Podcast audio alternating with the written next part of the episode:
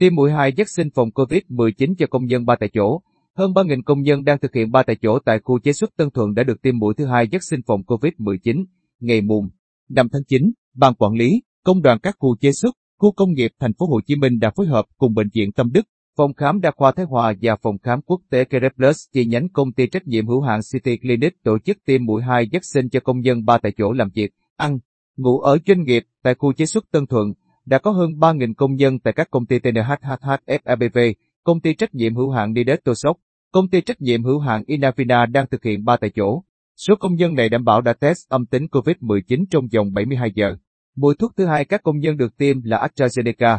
Riêng công nhân chưa được tiêm mũi vaccine nào cũng được tiêm mũi một là thuốc Verocell. Ông Nguyễn Thái Thành, Phó Chủ tịch Công đoàn các khu chế xuất, khu công nghiệp thành phố Hồ Chí Minh, cho biết tiêm đủ hai mũi vaccine giúp công nhân và doanh nghiệp an tâm sản xuất.